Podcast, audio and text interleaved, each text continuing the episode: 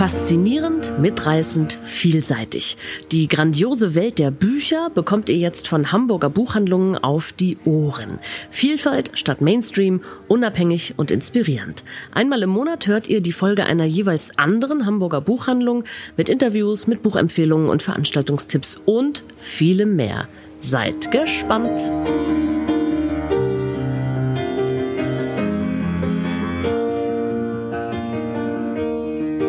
Herzlich willkommen zu den Weihnachtsempfehlungen der Hamburger Buchhandlungen. Heute mit der Buchhandlung Beusen und Mauke und anschließend mit Jana Büchert von der Buchhandlung Frau Büchert. Hier sitzen vier Buch Buchhändlerinnen entspannt im Kreis und wollen euch ihre Lieblingsbücher vorstellen. Mein Name ist Beate Ärmlich und ich starte. Ich starte mit einem Sachbuch Heino Falke, Licht im Dunkel, Schwarze Löcher, das Universum und wir. Erschienen im Verlag Klett-Cotta zum Preis von 24 Euro. Dies ist ein Buch für Kopfakrobaten. Schon der Blick auf den Umschlag irritiert und macht neugierig, was es wohl mit diesem strahlenden Ring auf sich hat. Dieser strahlende Ring ist ein schwarzes Loch. 55 Millionen Lichtjahre von der Erde entfernt, im Zentrum der Galaxie Messenger 87, kurz M87.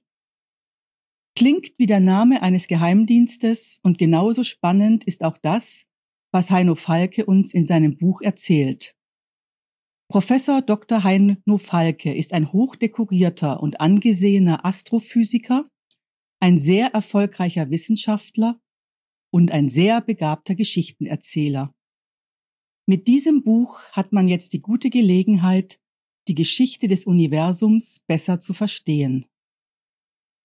Worum geht es?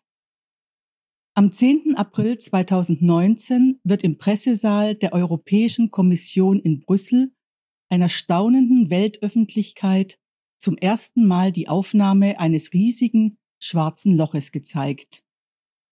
Diese Aufnahme ist das Ergebnis einer weltweiten Zusammenarbeit über Jahre. Alles musste präzise geplant und aufeinander abgestimmt werden. Die geringste Abweichung würde alles durcheinander bringen bei den Messkampagnen. Ein, Netz, ein Netzwerk aus Radioteleskopen rund um die Welt entstand Gigantische Datenmengen wurden gesammelt, damit dieses Bild entstehen konnte. Die ganze Welt ein globales Teleskop. Eigentlich unvorstellbar. Dieses Buch ist eine Einladung zu einer Reise durch unser Universum. Licht im Dunkel ist die fesselnde Geschichte und Vorgeschichte von den Anfängen der Astronomie bis hin zu der unglaublichen Welt der Radioteleskopie und es richtet den Blick in die Zukunft. Was bedeutet dieses Ereignis für die Zukunft der Astrophysik? Welche Rolle spielt der Mensch im Universum und welche Rolle das Universum für den Menschen? Was lernen wir aus der Begegnung mit dem Universum über Gott und die Welt? Was lernen wir über uns selbst? Unser Leben auf der Erde, mag es uns im Moment auch noch so krisenhaft und gefährdet erscheinen, ist unendlich kurz. Die unermesslichen Dimensionen von Zeit und Raum, die Schönheit der Sterne, diese unendlichen Weiten, der Blick über den Sternenhimmel hinaus bis zu den schwarzen Löchern, diese Welt will uns Heino Falke in diesem Buch näher bringen. Und er schafft es, auch einem interessierten Laien vieles verständlich zu machen. Vielleicht nicht alles gleich beim ersten Mal, aber dieses Buch lohnt auch einen zweiten, dritten, vierten Blick. Ich sage ja, unendliche Weiten. Los geht's. Meine zweite Empfehlung, eine ganz andere Welt, eine sehr irdische Welt. Campino, Hope Street, wie ich einmal englischer Meister wurde erschienen im Pieper Verlag zum Preis von 22 Euro. Campino, der Sänger der Toten Hosen, hat ein Buch über seine Liebe zu England, zum FC Liverpool und über seine besondere Familiengeschichte geschrieben. Am 25. März 2019 schwor Andreas Frege in der britischen Botschaft in Berlin den Eid auf die Queen und die britische Monarchie und wurde damit im Alter von 56 Jahren britischer Staatsbürger. In seiner Autobiografie beschreibt er, wie wichtig es ihm war, diese zweite Staatsbürgerschaft anzunehmen. Seine Mutter war die Tochter eines britischen Parlamentsabgeordneten, hat 1948 seinen Vater geheiratet und ist mit ihm nach Deutschland gegangen. Die Sehnsucht nach England ist geblieben und es gab viel Streit in der Familie.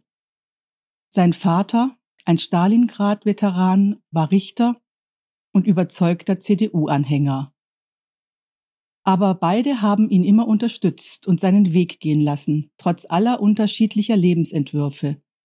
Es klingt viel Sympathie mit, wenn er über seine Familie schreibt. Und noch mehr Sympathie, Leidenschaft klingt mit, wenn er über seine zweite große Liebe über den FC Liverpool schreibt. 30 Jahre hat es gedauert, bis der FC Liverpool wieder englischer Meister wurde. Und dann kann Campino nicht live dabei sein, wegen Corona und den damit verbundenen Einreisebeschränkungen. Das schmerzt ihn zutiefst. Schon ewig hat er eine Dauerkarte und richtet sämtliche Termine nach den Spieltagen. Ich muss zugeben, man erfährt furchtbar viel über Fußball und wenig über die toten Hosen. Was mich aber trotzdem an diesem Buch gefesselt hat, das ist, wie er über seine Familie schreibt. Über diese nicht immer leichte deutsch-englische Lebensgeschichte. Und mit wie viel Humor und Selbstironie er darüber schreibt. Und mit wie viel Herz.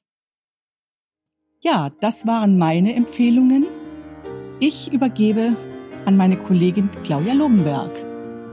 Und ich habe als erstes ein Buch für alle die, die nach der Lektüre von Was man von hier aus sehen kann, nicht wussten, was sie lesen sollten. Jetzt gibt es endlich ein Buch, das mithalten kann. Rachel Elliott, Bären füttern verboten, erschienen bei Mare. Und gleich vorweg, ich weiß, wie Cover und Titel inhaltlich zustande gekommen sein müssen. Schön sind sie trotzdem nicht. Lasst euch aber bloß nicht abschrecken. Sydney hat ihre Mutter verloren. 30 Jahre ist das her und sie ist nun zurückgekehrt an den Ort, an dem es geschah. Warum es für Sydney so besonders schwer und traumatisch ist, erfahren wir Stück für Stück, Kapitel für Kapitel und begleiten sie auf dem Weg, endlich ihr Herz zu heilen. Und nein, das ist überhaupt nicht kitschig. An ihrer Seite sind eine ganze Reihe wundervoller, warmherziger, zauberhafter, skurriler Menschen. Ein bisschen wie bei Selma und ihrer Familie. Zum Beispiel ihre Freundin Ruth, die fast die Geduld mit ihr verliert. Und Maria Norton, die ihren eigenen Weg zu finden hat, der glücklicherweise den von Sydney kreuzt und die sich später ähm, ich darf wohl nicht zu viel verraten, aber es gibt auch noch Dexter und Bell, die man wohl als Nerds bezeichnen darf. Die sind Kollegen und dann naja, ich wollte ja nicht zu viel verraten, aber es gibt auch noch den zauberhaften, riesigen Hund Stuart, der sehr feinfühlig und klug die Gefühle der Menschen um sich erschnüffelt. Und Howard und John und ihr müsst es einfach selber lesen. Jeder dieser ganz besonderen Menschen hat sein Päckchen zu tragen und jeder bekommt Unterstützung von den anderen. Und obwohl sie zusammengewürfelt sind und werden, finden sie am Ende alle zueinander und zur Ruhe und zur Liebe und zu sich selbst. Und nein, es ist nicht kitschig. Vielleicht ein bisschen. Und wir spüren aber Hoffnung, dass es doch alles ein gutes Ende nehmen kann und dass es nicht immer geradeaus geht, aber dass das genau das Gute ist. Wir legen das Buch und das Kopfkissen, weil wir uns noch nicht so richtig trennen können und geben der alten Selma mal wieder recht, die sagt, man kann sich die Abenteuer, für die man gemacht ist, nicht immer aussuchen. Und dann schlafen wir selig ein. Und mein zweiter Buchtipp ist genau das Gegenteil.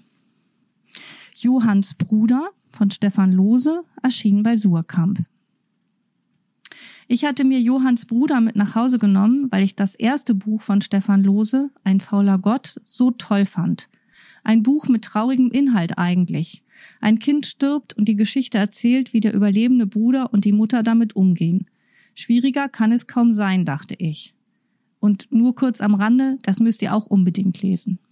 Aber Johanns Bruder hat mich echt gefordert. Paul, Johanns titelgebender Bruder, spricht nicht. Er schreibt Zettel, die er zum Teil schon fertig vorformuliert und tütenweise mit sich herumschleppt. Plastiktüten, acht Plastiktüten, alles voller Zettel. Und er kommuniziert auf einer Wundertafel. Erinnert ihr euch, das hatten wir als Kinder auch. Man schreibt mit so einer Art Plastikstift etwas auf so eine Kunststofftafel und kann es dann mit einem Ritschratsch wieder löschen. Also Paul hat in Altsalzkot 17 Hühnern den Hals umgedreht und sie dann geköpft. Und weil er mit der herbeigerufenen Polizei nicht sprechen wollte, weil er mit niemandem spricht, hat man ihn in die Psychiatrie eingewiesen. Von dort holt ihn Johann, sein Bruder, der ihn fast 30 Jahre nicht gesehen hat, wieder ab. Und dann begeben sich die beiden gemeinsam auf Pauls Wunsch hin auf eine Reise entlang des 52. Breitengrades von Alten Salzkot in Niedersachsen bis in die Niederlande. Warum? Weil Paul herausgefunden hat, dass sich Adolf Eichmann in Alt-Salzkot versteckt gehalten hat und weil Sieg Maandag in den Niederlanden gelebt hat, auch auf dem 52. Breitengrad. Sieg ist als Kind im Konzentrationslager fotografiert und später befreit worden. Und Paul ist getrieben vom Gedanken an Dokumentation von Schuld und von Sühne. Deshalb mussten auch die Hühner sterben. In langen Abhandlungen über das Leben von Adolf Eichmann tauchen wir in Pauls Gedankenwelt ein. Wir sehen seine selbstgezeichneten Karten vor uns, mit denen er das Geschehen aufgezeichnet hat.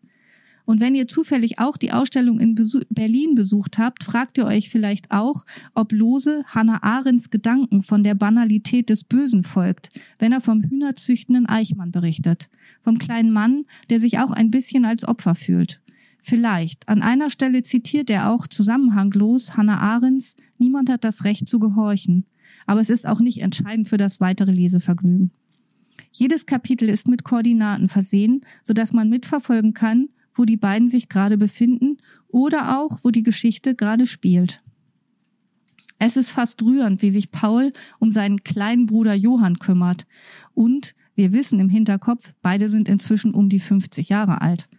Johann ist früh von zu Hause weggegangen, geflohen vor dem prügelnden Vater, verletzt und traumatisiert durch das Verschwinden der Mutter. Auch er getrieben, drogensüchtig, ohne Ziel, ohne Sinn, ohne Halt. Aber er geht mit Paul mit, zieht seinen scheppernden Rollkoffer hinter sich her, er folgt Paul, er kommuniziert für ihn und liest geduldig Zettel für Zettel. Und er fragt ihn aus über ihre Mutter, immer wieder. Lose mutet uns viel zu. Nazi-Vergangenheit, einen prügelnden Vater, traumatisierte Kinder, Coming Out, Drogenwahn. Man muss immer wieder eine Pause einlegen, weil man nicht mehr alles aufnehmen kann.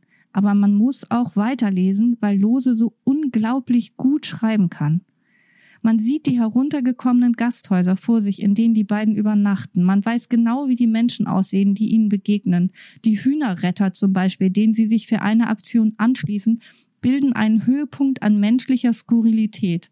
Und man hat gleichzeitig das Gefühl, er hätte sie einfach beobachtet. Sie sind so echt beschrieben. Und natürlich mag man die Brüder, die beide so verrückt und gleichzeitig aber auch so normal sind. Am Ende erreichen die beiden ein Ziel. Und gleichzeitig bleibt vieles offen. Und das ist so toll an diesem Buch. Das klingt alles verwirrend? Stimmt und stimmt auch nicht. Nehmt euch einfach ein bisschen Zeit und schnappt euch dieses Buch. Es ist schwierig und gleichzeitig aber auch ganz leicht. Es ist interessant und lehrreich und auch witzig. Und auch noch in sehr schöner Sprache geschrieben und fantasievoll und auf eine ganz besondere Art liebevoll. Und weil ich beim Bärenfuttern das Cover erwähnte, hier auch noch mal kurz. Das Cover von Johanns Bruder zeigt eine scherenschnittartige Leerstelle vor einer Karte und vor Notizzetteln. Johanns Bruder versucht immer zu verschwinden, versucht unsichtbar zu sein und ist am liebsten nur Beobachter und Chronist. Da, wo der Mund sein könnte, sind zwei Kreuze. Paul spricht ja nicht. Und diese Kreuze tauchen auch ganz am Ende nochmal im Buch auf. Alles das, das ganze Buch, sehen wir schon auf dem Cover. Großartig. Jetzt gebe ich weiter an Anja Wenzel. Ich habe mich äh, für zwei Bücher entschieden, ähm, deren Lektüre bei mir ganz große Behaglichkeit ausgelöst hat und wirklich große Zufriedenheit. Ähm, das erste ist Mein Gotland von Anne von Kanal. Das Buch ist im Mare Verlag erschienen und äh, Teil dieser schönen kleinen Reihe Meine Insel, die ich seit Katharina Hagenas Mein Spiekeroog äh, sehr geliebt habe und äh, wo ich seitdem eigentlich versuche, jetzt jeden Inselband zu lesen, weil ich das so toll finde. Also für Anne von Kanal ist Gotland auf jeden Fall ihre Winterinsel. Und äh, sie erzählt in ihrem Buch von Orten und Erinnerungen und persönlichen Eindrücken, die sie mit der Insel verbindet. Und es ist wirklich ein Glück, dass sie all das mit uns Lesern teilt. Zwischendrin eingestreut finden wir dann immer wieder kleine Reflexionen über die Insel an und für sich, also über den Ort der Abgeschiedenheit oder über die Insel als Zustand und ähm, als äh, isolierten Ort und so weiter. Ganz schön. Und wenn man sich gerne am Wasser aufhält, wie ich, äh, am Meer idealerweise und auch gerne in den kälteren Monaten oder auch zu den kälteren Temperaturen, dann ist das das absolut ideale Buch. Bei mir selbst beobachte ich in letzter Zeit, dass durch die steigenden Corona-Zahlen zwar meine Reiselust extrem gedämpft ist, aber dafür mein Fernweh fast exponentiell ansteigt. Wenn es euch also genauso geht, dann ist das Buch wenigstens zunächst mal ein kleiner Trost. Man kann mit ihm nämlich immerhin schon mal eine kleine Reise in Gedanken unternehmen und für das nächste Jahr dann um diese Zeit einen handfesten Urlaub auf Gotland planen. Ich würde mir zumindest wünschen, dass das dann wieder einigermaßen unbeschwert möglich ist. Das Buch macht auf jeden Fall ganz viel Lust darauf, alles mit eigenen Augen zu sehen und mit den eigenen Sinnen zu erleben. Also auf jeden Fall eins der Bücher, die vor keinem Kamin, unter keinem Weihnachtsbaum und auf keinem Nachttisch fehlen sollten. Es ist im Mare Verlag erschienen, kostet 18 Euro. Und Anne von Kanal, die Autorin, die äh, kennen wir übrigens auch von zwei weiteren großartigen Romanen, nämlich Der Grund und Whiteout. Und jetzt habe ich, weil wir eine Vorleserin unter uns haben, die Inga nämlich, habe ich eine Lesestelle rausgesucht die uns ein bisschen in die, in die Atmosphäre des Buches eintauchen lässt. Ein Junge ist vor mir an der Reihe. Er ist neun, höchstens zehn Jahre alt.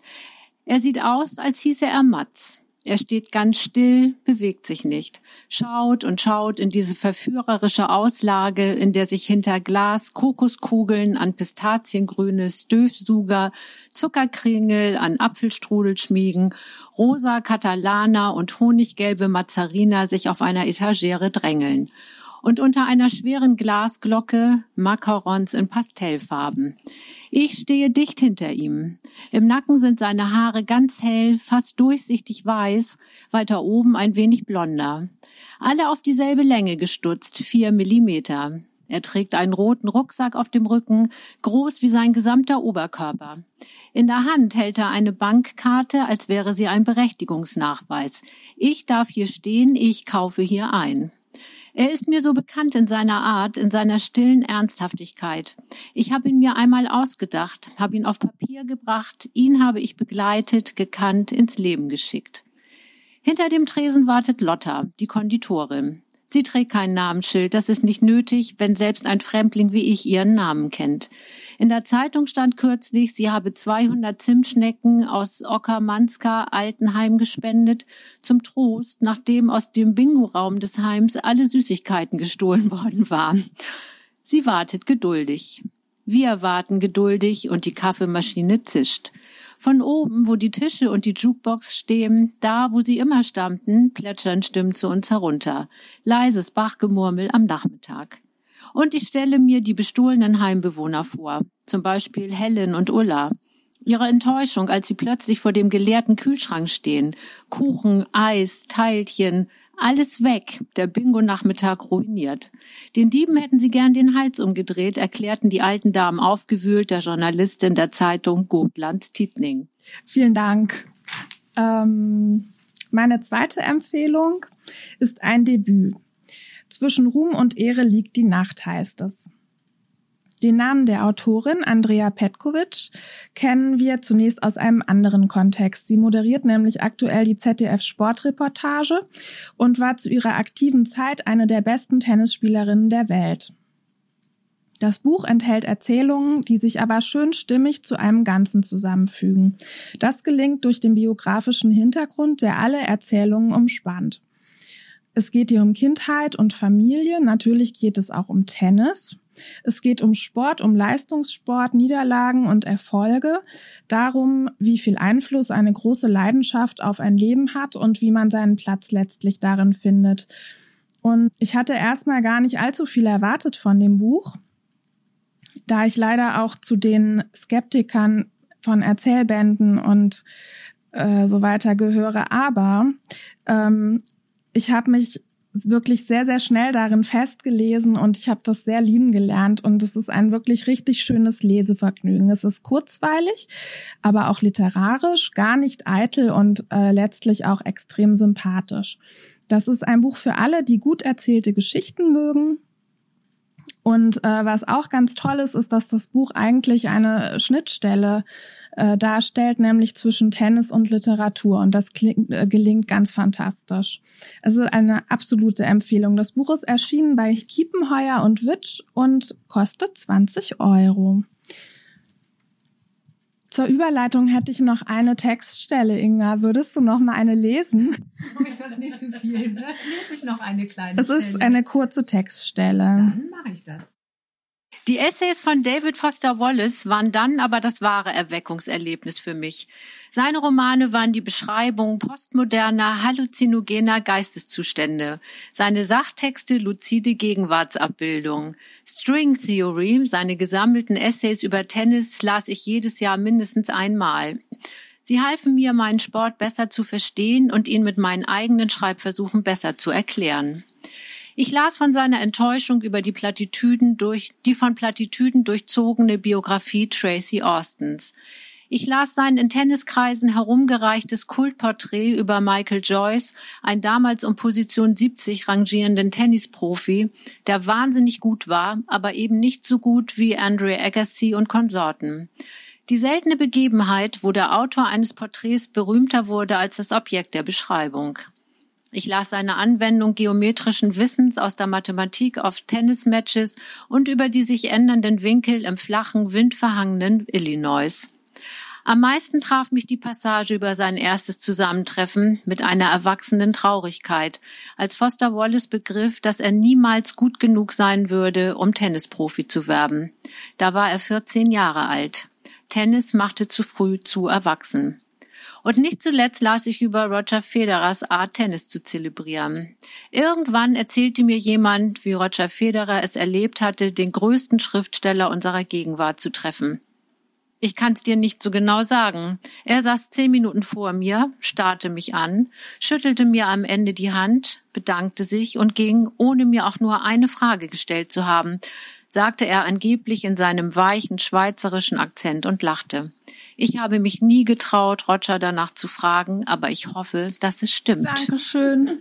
Also ich, ich finde die Stelle so toll, weil sich da auch wieder Literatur mit Tennis verbindet und weil es ganz schön war, mal wieder an David Foster Wallace zu denken, den ich auch sehr gerne gelesen habe immer. Und der mir wieder auffiel, weil ich nämlich bei der Durchsicht der Vorschauen gesehen habe, dass äh, das kleine Buch über Roger Federer und dieses Gespräch ähm, demnächst erscheinen wird.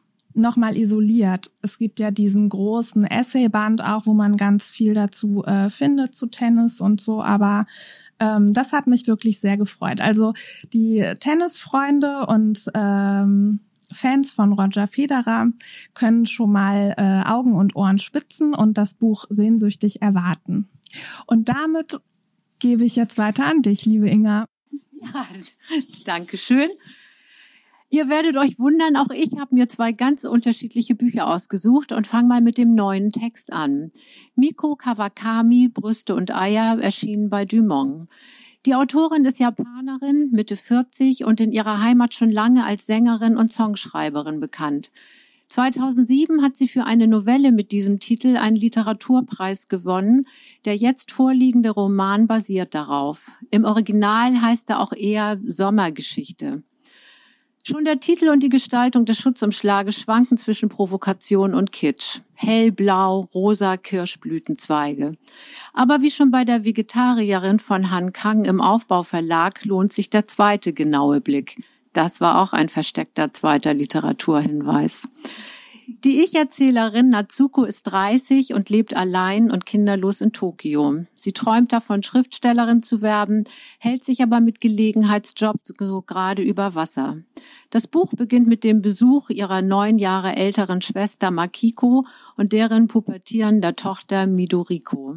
Makiko lebt noch in ihrer Geburtsstadt Osaka, arbeitet dort in einem einfachen Stadtviertel als Hostess. Sie ist unglücklich, einsam, unzufrieden mit ihrem Körper, ihren Brüsten, ihrer Tochter.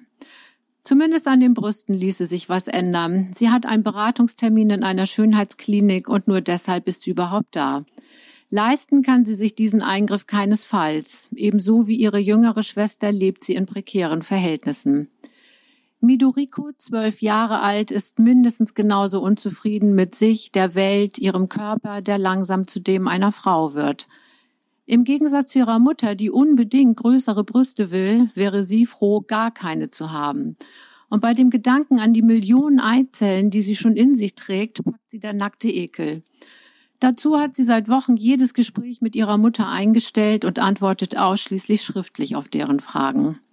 Ihr ahnt es, wir sind mitten im Thema. Prekäres Leben in Japan, aber vor allem Frauenleben in Japan in einer Gesellschaft, die sich nur schwer von ihren Traditionen lösen mag. Hohe Erwartungen werden an eine Frau gestellt. Ehefrau soll sie sein und vor allem Mutter. Eine Familie gründen. Das ist der Plan der Gesellschaft für Frauen. Im deutlich längeren zweiten Teil ist Natsuko Ende 30, hat sich zu einer erfolgreichen Schriftstellerin entwickelt, lebt aber immer noch allein. Und jetzt möchte sie ein Kind. In beiden Teilen spielt eine Runde mit dem Riesenrad eine wichtige Rolle und es gibt auch eine bemerkenswerte Szene, in der Hühnereier einen großen Auftritt haben. Mehr wird aber nicht verraten. Miko Kawakami lässt Natsuko fast schlicht ihre Geschichte erzählen, völlig unaufgeregt und oft auch sehr knapp. Für mich nach Han Kang und Sayaka Murata eine weitere spannende Entdeckung aus dem asiatischen Literaturraum, die es sich unbedingt zu lesen lohnt. Beate, du warst ja neugierig, wie ich den Übergang zu meinem zweiten Tipp finden würde. Und das ist gar nicht so schwer. Der wunderschöne Band aus der Inselbücherei von Brigitte Landes im romanischen Café ist eine kleine Hommage an dieses Café, aber vor allem an das Berlin der 20er Jahre. Von Walter Benjamin über Josef Roth, Else Lasker Schüler bis hin zu Stefan Zweig sind sie alle vertreten. Und sie beschreiben die Zeit, in der sie leben, mit all ihren Sehnsüchten, Empörungen, Marotten, Ängsten und auch in ihrer Armut. Brigitte Landes führt uns klug durch dieses Buch. Mit ihren Überleitungen von Geschichte zu Geschichte erfahren wir noch viel mehr aus diesem Jahrzehnt, das geprägt war von Nachkriegs- und Aufbruchstimmung, Streik, Putsch, Inflation, Hunger und Wohnungsnot. Aber auch Lebenshunger und einer künstlerischen und literarischen Szene, die immer mehr Einfluss gewann. Zwischen Tanz auf dem Vulkan und den goldenen Zwanzigern schwankt ja auch unser Bild von diesem Jahrzehnt. Es ist mal wieder so ein gefährliches, verführerisches Buch, weil man am liebsten alles und alle nochmal oder ganz neu entdecken möchte. Und einen ganz klitzekleinen Ausschnitt möchte ich euch daraus vorlesen, weil Kurt Tucholsky schon 1914 wusste, was wir jetzt tun sollen. Die von ihm zitierten Berliner können wir ja durch Hamburger, Düsseldorfer, überhaupt Menschen ersetzen. Aber wenn man schon oktroyiert, vielleicht reden wir dem Berliner noch das Heim auf, das eigene Heim, wie er seine Mietswohnung zu titulieren beliebt. Heute gehen wir nicht nach Hause, heute gehen wir nicht zu Bett. Passé, meine Lieben, passé. Mann bleibt jetzt wieder zu Hause in der letzten Zeit. In England die feinsten Leute, alles zu Hause. Und ich bin überzeugt, wenn einmal die Mode aufkommt, die dem Berliner auferlegt, zu Hause zu bleiben, weil das schick sei, er bekommt es fertig, sich um einen fingierten Kamin zu platzieren, ein Buch hervorzuholen und gemütlich zu Hause zu bleiben. Das wäre der einzige Weg, ihn daran zu erinnern, dass er auch eine Wohnung besitzt. Und es steht zu hoffen, dass er an ihr so viel Geschmack gewinnen wird, dass er auch noch zu Hause bleibt, wenn es wieder schick ist, auszugehen. In diesem Sinne wünschen wir euch jetzt ein, weiter einen schönen Advent, so frohe Weihnachten, wie es irgendwie geht. Wir hoffen auf 2021 und gleich im Anschluss geht es weiter mit Frau Büchert. Wir sagen Tschüss. Liebe Zuhörerinnen und Zuhörer, hier kommen die Weihnachtsgeschenkideen aus meiner Buchhandlung im Grindelviertel, der Buchhandlung Frau Büchert. Wir haben einen Schwerpunkt auf Kinderliteratur, deshalb starte ich auch mit unserem Tipp für kleine Leser und Angucker. Seit ein paar Monaten haben wir und unsere Kundinnen und Kunden einen Riesenspaß mit den Büchern über die Familie von Stiebitz aus dem Hansa Verlag. Geschrieben von Anders Sparring und klasse illustriert von Pierre Gustafsson, aus dem Schwedischen übersetzt von Friederike Buchinger. Sie haben ein tolles Format zum Vorlesen für Kinder ab fünf und sind aber auch gut für die, die schon selber gerne lesen. Ähm, die Bücher haben alle ungefähr 60 Seiten mit vielen Illustrationen und das kann man ab der zweiten Klasse schon ganz gut schaffen. Gerade ist ein neuer Band erschienen. Er heißt Der hundsgemeine Polizist. Ture der Sohn der Familie liebt die Wahrheit im Gegensatz zu seiner Ganoven-Familie. Und als ob das nicht schon schwierig genug ist, muss er jetzt auch noch dem hundsgemeinen Polizisten eine Quittung für seinen Hund Schnauze Schnüffler vorlegen, um zu beweisen, dass der ordentlich gekauft wurde. Sonst wird er zum Nordpol geschickt. Ich lese mal ein Stückchen vor. Kapitel 3 Ella wird verhaftet. Mama Fia kann sich kaum halten vor Lachen. Hast du gerade Quittung gesagt? fragte sie pustend. Wozu das denn? Ture erklärt, dass er diesem neuen Polizisten beweisen muss, dass Oma Schnüffler ehrlich gekauft hat. Papa Ede schüttelt den Kopf. Ture, Ture, Ture, sagt er und legt eine Hand auf Tures Schulter. Wie heißt deine Oma? Claudia? Und mit Nachnamen von Stiebit, so wie wir, sagt Ture. Und was denkst du wohl, was das bedeutet? Ture zuckt mit den Schultern. Er weiß es nicht. Dass sie so heißt, was denn sonst? Es bedeutet, dass sie Sachen stiebitzt, sagt Papa Ede, so wie wir. Ich nicht, sagt Ture und seufzt. Er sinkt auf einen Stuhl und legt die Stirn auf den Tisch. Was ist, wenn dieser Klaus Schnüffler einfach mitnimmt? Papa Ede drückt seinen kleinen Jungen fest an sich. Ture soll sich keine Sorgen machen. Es wird nichts Schlimmes passieren. Dieser Klaus wird Schnüffler auf keinen Fall einfach mitnehmen. Nee, das hat Oma ja schon getan, kichert Mama Fia. Aber da sagt Papa Ede, dass sie sich bitte ein bisschen zusammenreißen soll, weil es aussieht, als hätte Ture Tränen in den Augen. Ach, Liebling, sagt Mama Fia und legt einen Arm um Ture. Dieser Polizist hat bestimmt wichtigere Sachen zu tun, als einem kleinen Kind den Hund wegzunehmen. Eben, sagt Papa Ede und steht vom Tisch auf. Und jetzt muss ich los. Ede hat sich nämlich für einen Kurs angemeldet und wird das ganze Wochenende weg sein. Er zieht einen zerknitterten Zettel aus der Tasche und liest Befreiung und Flucht. Du sitzt in der Zelle, so kommst du raus. Verhilf dir selbst und deinen Freunden zu einem freieren Leben. Wir freuen uns auf dich. Ganoven-Fortbildung e.V. Ja, also, die Eltern sind keine große Hilfe, also ist Tures letzte Hoffnung wohl Oma Claudia, aber die sitzt eben im Kittchen. So, dann habe ich noch eine Idee für Teenager. Also es ist quasi der universale Tipp für Teenager.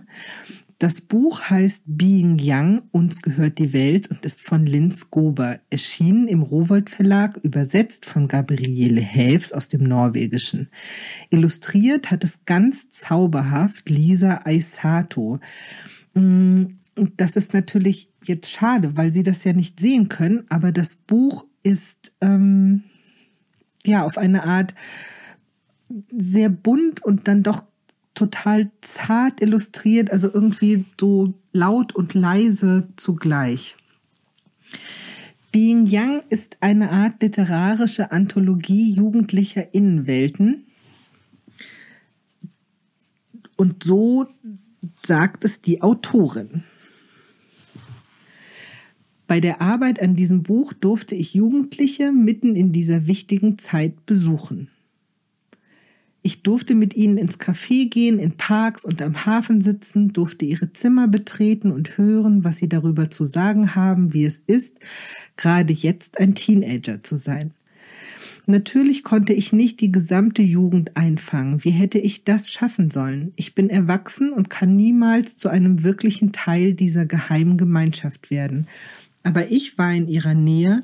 Sie haben sich für mich geöffnet und ich habe eine Reihe von schönen, wehen, witzigen und traurigen Geschichten darüber gehört, wie das Leben in ihren frisch möblierten Zimmern aussieht. Einige dieser Texte bauen auf den Sätzen auf, die die Jugendlichen gesagt haben. Andere Geschichten wurden zu einer zusammengefasst. Etliche basieren auf Gefühlen, die die Jugendlichen mir erklärt haben und viele Zitate im Buch sind wörtlich wiedergegeben.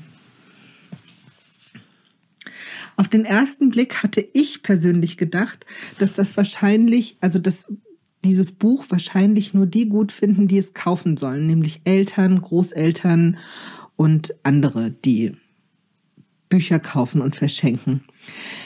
Ähm, wir haben das aber an unseren eigenen Teenager-Töchtern getestet und die waren alle total begeistert.